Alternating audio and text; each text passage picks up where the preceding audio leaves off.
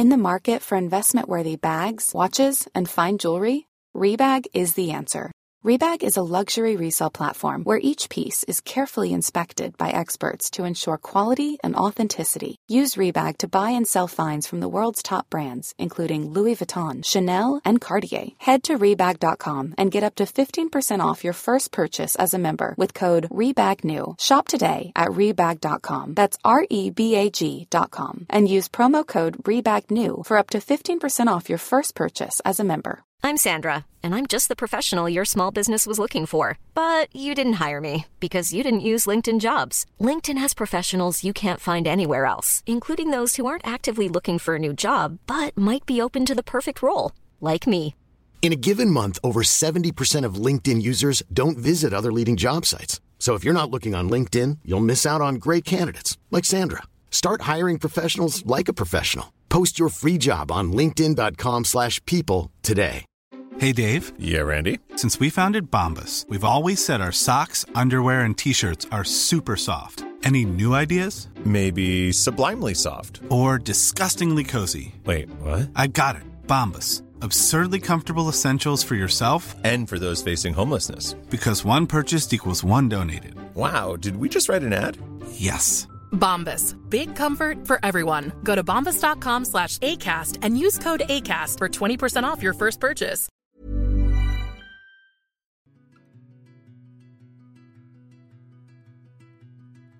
Hej och varmt välkomna till podden Sorgsnack.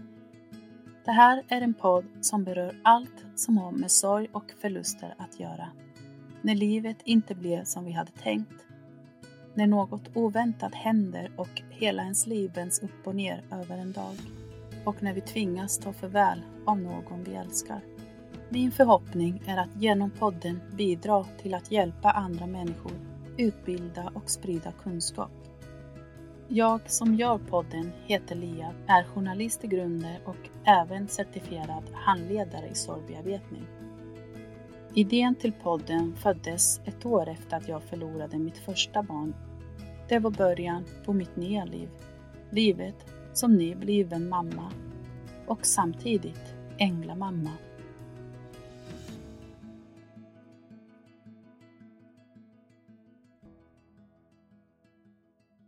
Idag har jag med mig Louise Wallin som sitter här med mig.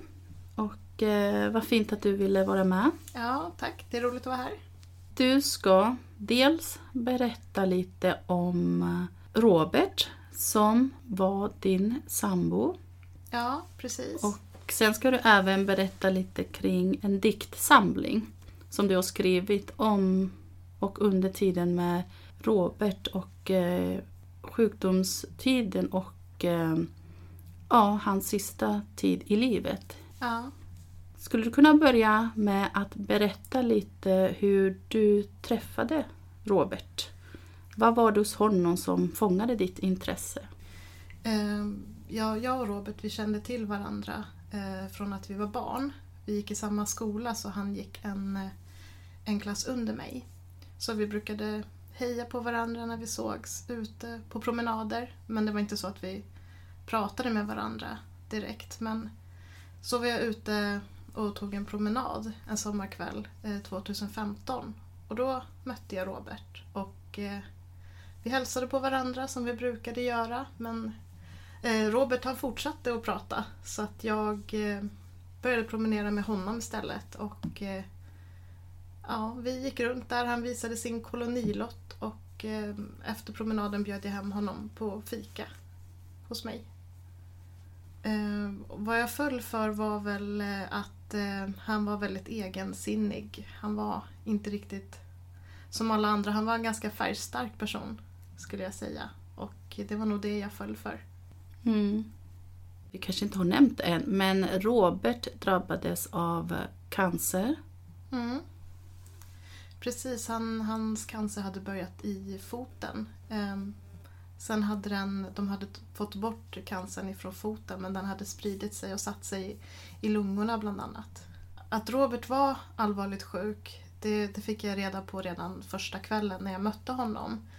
Eh, för när vi tog den här promenaden så frågade jag Robert vad han jobbade med, och då sa han att han var sjukskriven. Och då frågade jag om det var ryggen. Men han sa att det var cancer. Så att jag har hela tiden vetat om att, att Robert var sjuk. Sen i, i början av vår relation så hade han ändå bättre kondition än vad jag hade. Han tyckte att, att jag var lite långsam när vi var ute och cyklade. Så kom jag ihåg att han sa till mig att eh, du kan trampa lite mer på pedalen om du vill. Eh, men sen när månaderna gick så, så fick han sämre kondition. Och till slut så tyckte han att det var jobbigt att eh, gå upp för trappor och att röra sig överhuvudtaget. Men hur gick dina tankar då kring det? Just att våga öppna sig för någon som är så sjuk. Där man inte vet om personen kommer klara sig eller inte. För mig var det nog egentligen ingen tvekan. Även om jag hade mina funderingar. Jag kommer ihåg att jag pratade med min mamma där i början när jag hade träffat Robert. Och grubblade väl lite över hur det skulle kunna påverka mina barn. Men även fast jag hade sådana farhågor så var det egentligen ingen tvekan om att jag tyckte att jag ändå gjorde rätt som inledde en relation. Men du nämnde här att du hade eller har barn. Ja. Är det från tidigare relation? Hur många barn har du? Det är från en tidigare relation och jag har två barn. Det är en arton-årig son och en tretton-årig son. Och hur gamla var de vid det här tillfället då? De var sex och tio år gamla. Så hur mycket förstod de av att... Ja, men jag tänker både det här med att man träffar en ny och sen att den här personen är sjuk och allt det. Hur mycket pratade ni kring det? Jag pratade ganska mycket med min tioåring om det. Och jag sa att Robert är svårt sjuk och han kommer kanske inte överleva det. Så han var ganska insatt i, i förloppet. Men min sexåring var inte riktigt lika insatt utan han levde väl mer i sin egen lilla värld på något sätt. Skulle du vilja beskriva lite mer hur sjukdomsförloppet gick till? I början så, så hade Robert väldigt mycket energi och... Jag skulle säga att han hade energi hela vägen egentligen. Men eh, mot slutet så, så blev det ju rullstol och eh, syrgasgrimma och sådana saker. Men Robert tappade aldrig riktigt eh, lusten att upptäcka saker utan vi var ute på äventyr och besökte Gävle. Jag tror att det var en, en vecka innan han gick bort bara. Så han hade hela tiden den här kraften att vilja fortsätta.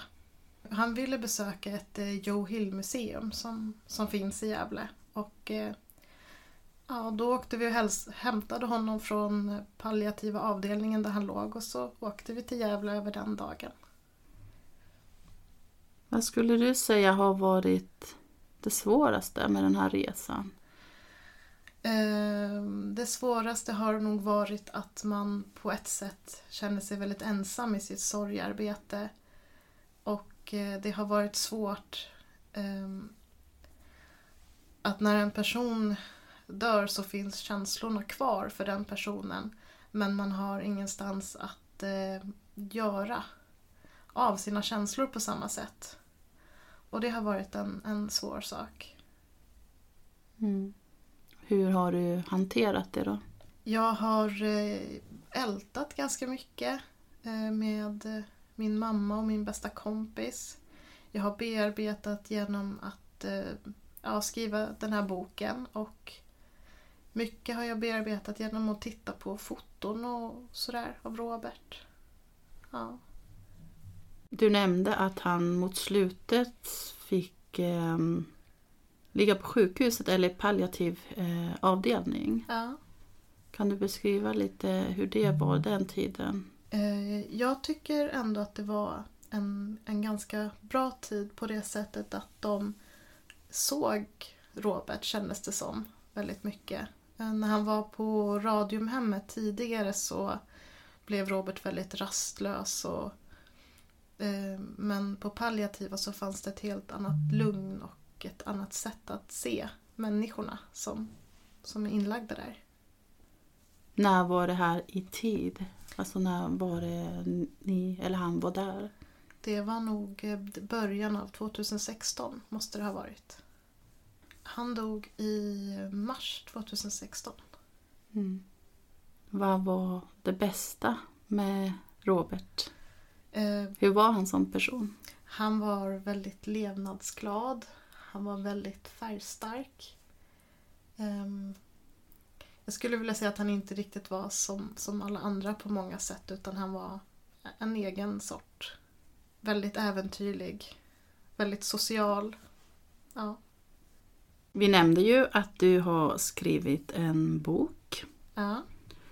Vi nämnde aldrig vad den heter. Men boken heter Vi behöver prata om att du dog. Ja. Men hur kom du på idén att du... Eller hur kom du på att du just ville skriva en diktsamling? Det var också en process skulle jag säga. I början hade jag inte en tanke på att skriva och ge ut en bok.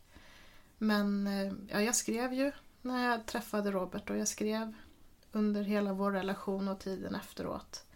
Men sen tanken att det skulle bli en bok, den föddes eh, först ett tag efter att Robert hade gått bort. Utan det var någon som sa till mig att ah, men du borde samla dina dikter och ge ut en bok. Och, eh, ja, till slut så kände jag att ja, det, jag vill ge ut en bok om det här.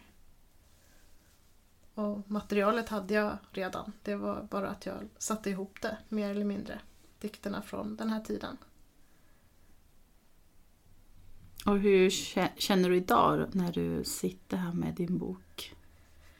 Jag är väldigt glad att, att det finns en bok nu.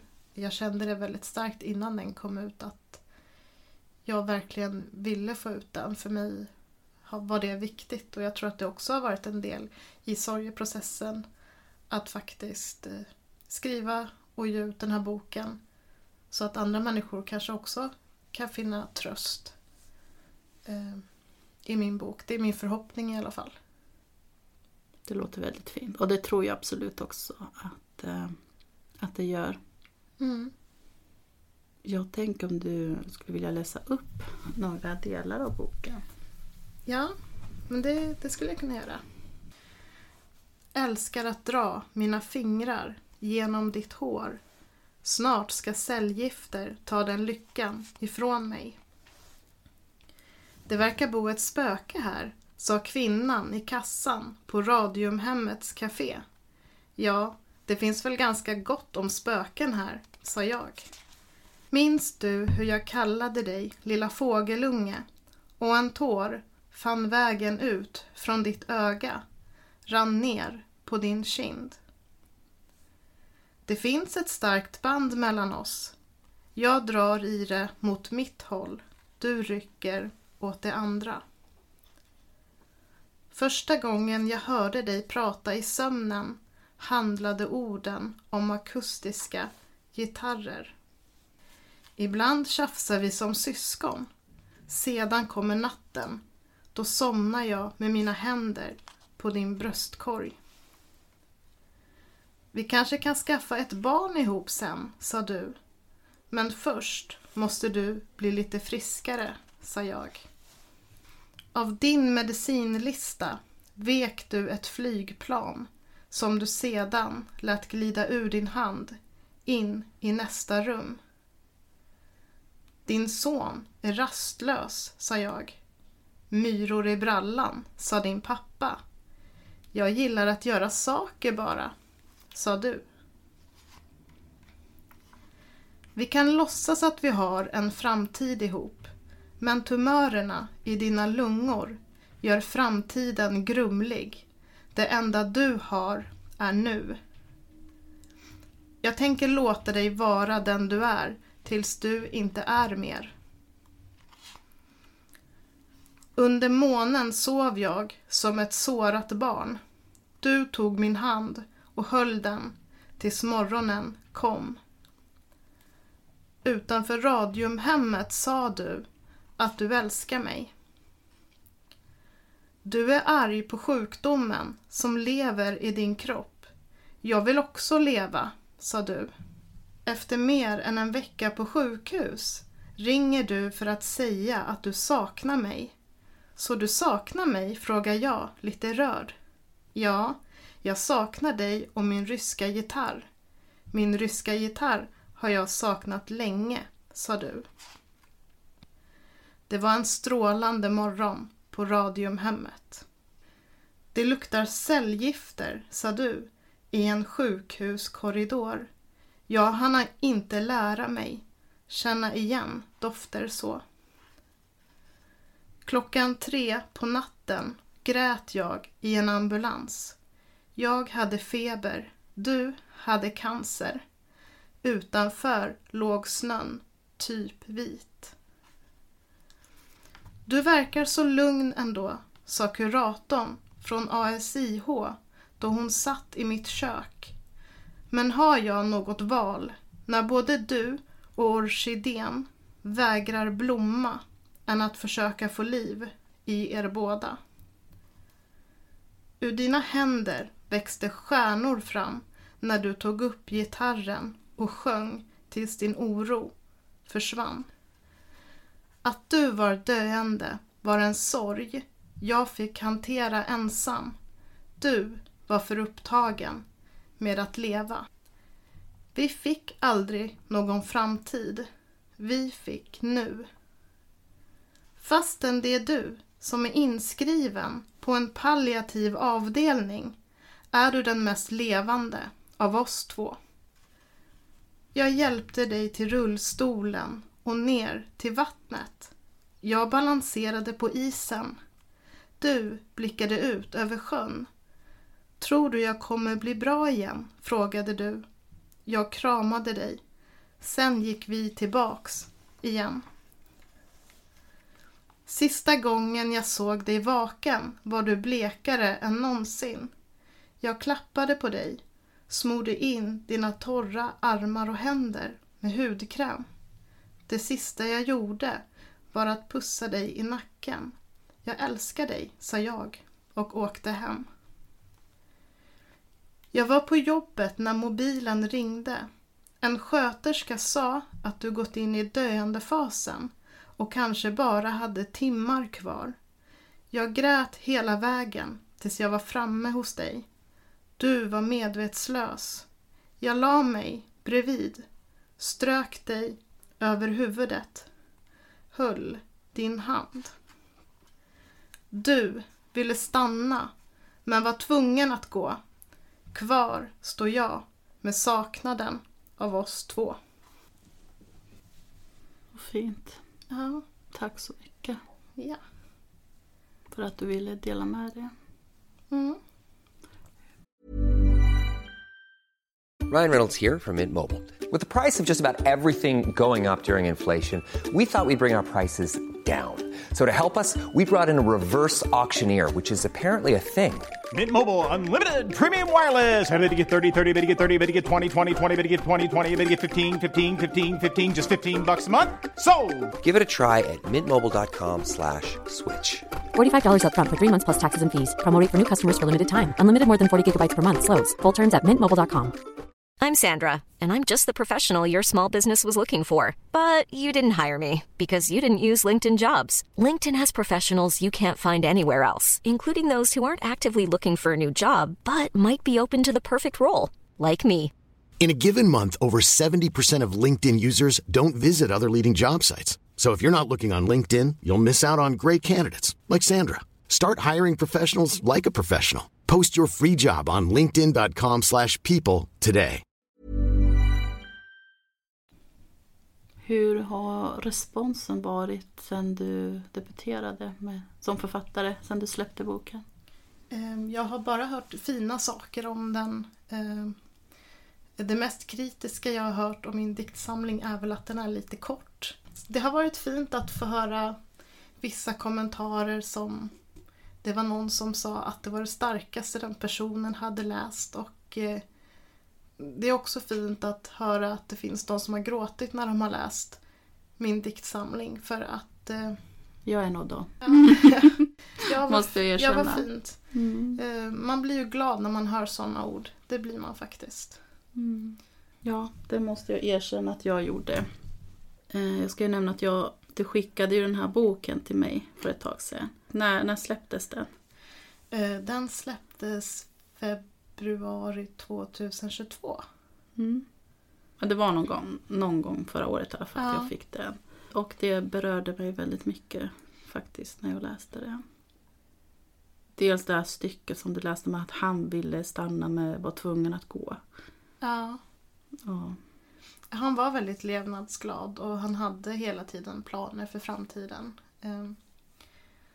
Det är ändå så häftigt att, alltså att vara så som person, tänker jag, att man ändå vet och är medveten om att man är så pass sjuk och ändå har kvar den här glöden och viljan att leva och fortsätta liksom drömma framåt.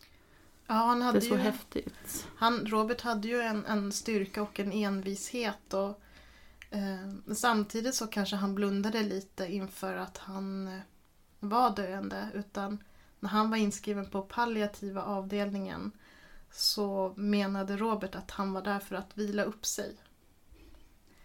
Så han blundade nog lite inför, han ville inte riktigt eh, ta på det här med döden, utan hans fokus var hela tiden på att han skulle bli bra igen. Mm. Men att tänka positivt, tänker jag. Det, kanske, det var säkert hans sätt att kunna hantera det också. Just att tänka positivt så långt det bara går. Ja, jag tror att, att det var, klara av det. Jag tror att det var väldigt bra för honom. Och jag tror han kunde finna styrka i det. Ja, men precis. Det låter ju som det i alla fall. Mm. Men om vi backar tillbaka bandet lite och så. Eller egentligen ta vidare då när han dog. Tiden efter det, hur, hur var det? Hur var begravningen och hur såg det stödet ut som du fick? Eh, tiden efteråt eh, minns jag som väldigt eh, svår. I början så är man ju som i en liten sorgbubbla. Och eh, så enkla saker som att laga mat känns plötsligt eh, jobbigt och... Det var en svår tid och begravningen gick väl ganska lätt. Jag planerade den ihop med hans pappa och hans bror och jag höll ett tal till Robert och jag valde en, en sång som spelades på begravningen. Det var Ögonkänsliga för grönt i Nino Ramsbys version. Han Robert själv planerar lite inför sin begravning. Var det någonting han pratade om eller som ni pratade om? Hur eh, han ville ha det och så? Vid något tillfälle när Robert var sjuk så frågade jag honom om hur han tänkte när det kom till begravning och eh, vart han ville ligga någonstans. Och eh, han funderade väl några dagar och sen svarade han att ja, men jag vill bli kremerad och jag vill ligga på den här kyrkogården för att ja, min mamma ligger där. Och, och de sakerna såg jag till sen efter hans död att, att det blev som han hade sagt att han ville ha det. Men annars pratade Robert inte mycket om, om döden. Mm. Men hur var det för dig känslomässigt och så med tiden efter begravningen? Jag tänker att det är väldigt, off, väldigt vanligt att... Det blir ju en annan sorts sorg som tar vid när man liksom fått det, eller varit med om det här definitiva som är att begrava en person man älskar och säga hej då. Många säger att ja, det blir lättare efter begravningen, eh, vilket jag personligen inte riktigt kan hålla med om, men det är så olika för alla. Men hur var det för dig? Jag tycker nog inte att sorgen blev lättare efter begravningen, utan det fortsatte att vara lika jobbigt. Sen, så jag åkte ofta till graven och jag åkte kanske dit ungefär en gång i veckan i början. Och, eh, men jag skulle inte säga att sorgen blev annorlunda på något sätt efter begravningen. Jag kände mig mest ledsen då. Jag, jag kände mig väldigt ensam efter att Robert hade gått bort. Även om jag kunde... kunde prata med min mamma och min bästa vän så kände man sig ändå ensam och man kunde också känna sig väldigt arg där i början, kommer jag ihåg, att eh, Jag kunde vara så arg över orättvisan över att Robert inte fick fortsätta leva när han hade en sån livslust i sig. Och inte så att jag önskar någon, någon att dö, men man kunde känna en ilska över att vissa människor överlever sin cancer medan andra människor inte överlever. Och det finns en smärta och en orättvisa i det som känns väldigt mycket den första tiden. Ja, det är fruktansvärt orättvist som du säger. Man tänker så här oavsett vad det är för sjukdom, att man tänker just att ja, varför skulle vi dra den här nittlotten liksom? Mm. Det är en väldigt stark känsla, men det är jättenaturligt också att man känner självklart så. Med all rätt. Det är ju fruktansvärt och det är ju så fel. Ja. Och sen, sen drömde man också väldigt mycket under den här perioden. Men det har avtagit lite nu. Men, eh, man har drömt mycket om Robert. Och ibland så har jag drömt att han har låst in sig i en lägenhet. Och så vägrar han att öppna dörren. Eh, vilket jag kan tycka är lite ironiskt med tanke på att Robert alltid släppte in mig. Och, men i, i drömmarna så kan jag liksom inte nå fram till honom. För han vägrar att öppna. Och han är inne i en lägenhet och han är svårt sjuk. Men eh, han går inte att få tag i. Och i början kunde det också vara svårt att, att träffa hans pappa och hans bror därför att eh, de är så lika honom i utseendet. Och jag kommer ihåg att någon gång var jag hälsade på hans pappa och jag fick undan och gråta lite därför att jag såg ju Roberts drag i honom. Och det kändes väldigt jobbigt i början. Var han lik sin bror också? Ja, de är lika utseendemässigt så har de många drag gemensamt. Och har du fortfarande bra kontakt med hans familj? Jag har kontakt med hans familj. Men nu var det ett tag sedan vi sågs. Men vi, vi hörs och syns ibland. Mm. Men nu har det ju gått sju år. Ganska exakt. Eller lite mer än sju år då. Sen mm. han gick bort. Hur ser sorgen ut idag? Sorgen har förändrats idag.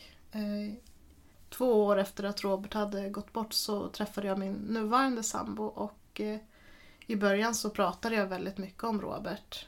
Men det har jag avtagit mer och mer. Jag kan fortfarande nämna Robert och prata om honom ibland. Men in, inte lika mycket som jag gjorde i början. Men hur tog han det? Hur, hur var han där i början när du berättade om allt det du hade gått igenom? Och... Eh, när min nuvarande sambo, han är väldigt lugn och fin och eh, tycker att det är helt okej att jag pratar om, om Robert. Han... Han tycker att Robert låter som en, en, en rolig prick och jag har fått eh, prata om Robert så mycket jag vill. Och jag har ett foto framme på Robert och sådana saker och det betyder mycket för mig att, att Robert ändå är accepterad. Vad fint. Mm. Stort av honom. Eller ja, det är ju väldigt fint som sagt. Mm. Han låter som en förstående person och väldigt alltså, omtänksam och... Så mån om dig och att du ska må bra. Ja, han, han är väldigt snäll och väldigt stöttande har han varit. Och följer med mig på saker som har med min bok att göra. Och, ja, men han finns där och, och är väldigt trygg i allting. Och det har varit skönt för mig. Vad härligt att höra. Ja. Mm.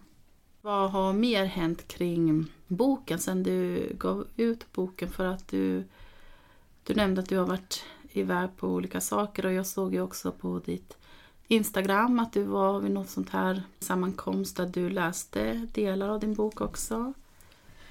Eh, ja, men jag har varit iväg på vissa saker. Jag var på bokmässan och eh, jag har läst mina dikter i olika sammanhang. Och eh, jag var i Amelia nyss och, och sådär. Så jag försöker att, att synas och, och finnas i sammanhang där. Och sprida kunskap. Ja, men mm. precis.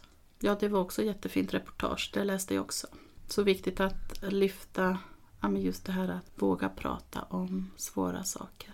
Ja, jag tror att, att andra kan ha nytta eller glädje i min bok. Absolut. Det tror jag också. Mm. Mm.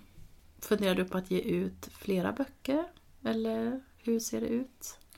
Eh, nej, jag har faktiskt ingen plan på att ge ut någonting mer i, i dagsläget. Utan... Det var bara att jag kände att just den här bo- boken behövde komma ut. Så att in- inga planer på gång på något nytt. Och finns det någonting mer som du känner att du skulle vilja ta upp och dela med dig av? Som vi inte har varit inne på? Um, in, inte vad jag kommer på just nu. Men då tänker jag så här. Vad skulle du vilja skicka med till andra som lyssnar på det här där ute, som går igenom en liknande situation eller som har, som har förlorat en älskad person i cancer eller, ja, eller på ett annat sätt också, men som går igenom en svår tid? Jag skulle nog ge rådet att eh, lyssna inåt och lyssna på vad man själv behöver, för jag tänker att det kan se väldigt olika ut. Man hör ju ibland tips om att man ska ta hand om sig själv och se till att få egen tid. Men det är inte självklart att det är just det man själv behöver. Jag behövde under tid, min sista tid med Robert, så behövde jag vara med honom så mycket som möjligt. Och mina egna behov satte jag lite på paus under den här perioden. Och det var rätt för mig att göra så. Så mitt, mitt råd till andra är väl att lyssna inåt och känna efter vad som är rätt för just en själv. Mycket bra sagt. Mm. För så är det ju verkligen. Det är ju så, all sorg är så unik och vi är så olika som individer och har olika behov. Verkligen, så det skiljer sig såklart. Men känner du att du fick rätt hjälp? Jag tog inte så... Jag pratade mycket med min mamma och min, min bästa kompis som jag har varit inne på tidigare. Men eh, jag tog ingen annan professionell hjälp och eh, det hade säkert inte skadat att ta någon form av professionell hjälp. Men jag vet inte heller om, om det skulle gjort så stor skillnad i mitt fall. Utan jag har nog bearbetat det ganska bra på egen hand. Tack Louise för dina kloka ord och eh, framförallt då för din berättelse om dig och Robert och för att du ville dela med dig och det du har varit med om och eh, din fina diktsamling. Ja, tack själv för att jag fick komma. Tack till dig som har lyssnat och jag hoppas att du har blivit inspirerad av det du har fått höra av Louise diktsamling. Ha en fantastisk helg, sköt om dig och varandra. Så hörs vi igen nästa fredag. Hej då! Hej då!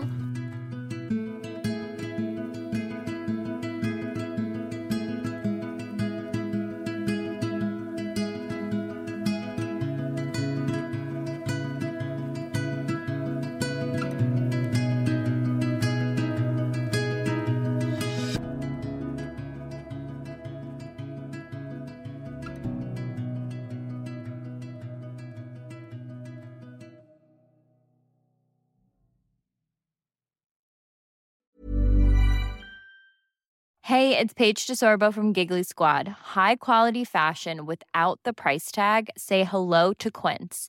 I'm snagging high-end essentials like cozy cashmere sweaters, sleek leather jackets, fine jewelry, and so much more. With Quince being fifty to eighty percent less than similar brands. And they partner with factories that prioritize safe, ethical, and responsible manufacturing. I love that. Luxury quality within reach. Go to quince.com slash style to get free shipping and three sixty-five day returns on your next order. Quince.com slash style. Summer's just around the corner, so give your body the care it deserves with Osea's best-selling Undaria algae body oil. Created by infusing Undaria seaweed in barrels of botanical oils, it leaves skin silky, soft, and glowing. Plus, it's clinically proven to improve elasticity and deeply moisturize without feeling greasy. It's safe, clean, vegan skincare. Get ten percent off your first order at osea malibu dot com with code GLOW, plus free shipping on orders over sixty dollars.